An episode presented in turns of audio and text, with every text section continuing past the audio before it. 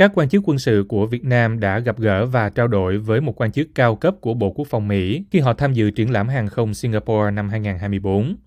Trung tướng Phạm Trường Sơn, Phó Tổng tham mưu trưởng Quân đội Việt Nam dẫn đầu một phái đoàn đến dự triển lãm diễn ra từ ngày 20 đến ngày 25 tháng 2. Họ đi thăm các gian hàng trưng bày sản phẩm của một số doanh nghiệp tập đoàn lớn trên thế giới và theo dõi các cuộc trình diễn của không quân các nước và một số hãng hàng không dân dụng quốc tế, theo Cổng thông tin Chính phủ.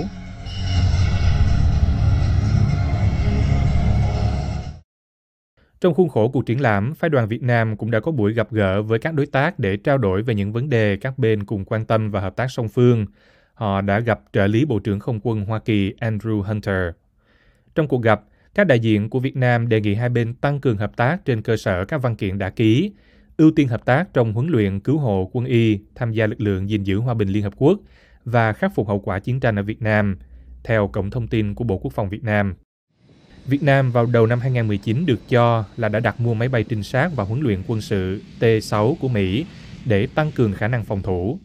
Tháng 12 năm 2022 tại Hà Nội, chuẩn tướng không quân Mỹ Sarah Russ cho hay Mỹ dự định chuyển giao cho Việt Nam 12 máy bay T-6 trong giai đoạn 2024-2027, trong đó có 3 chiếc dự kiến được chuyển giao trong quý 1 năm 2024.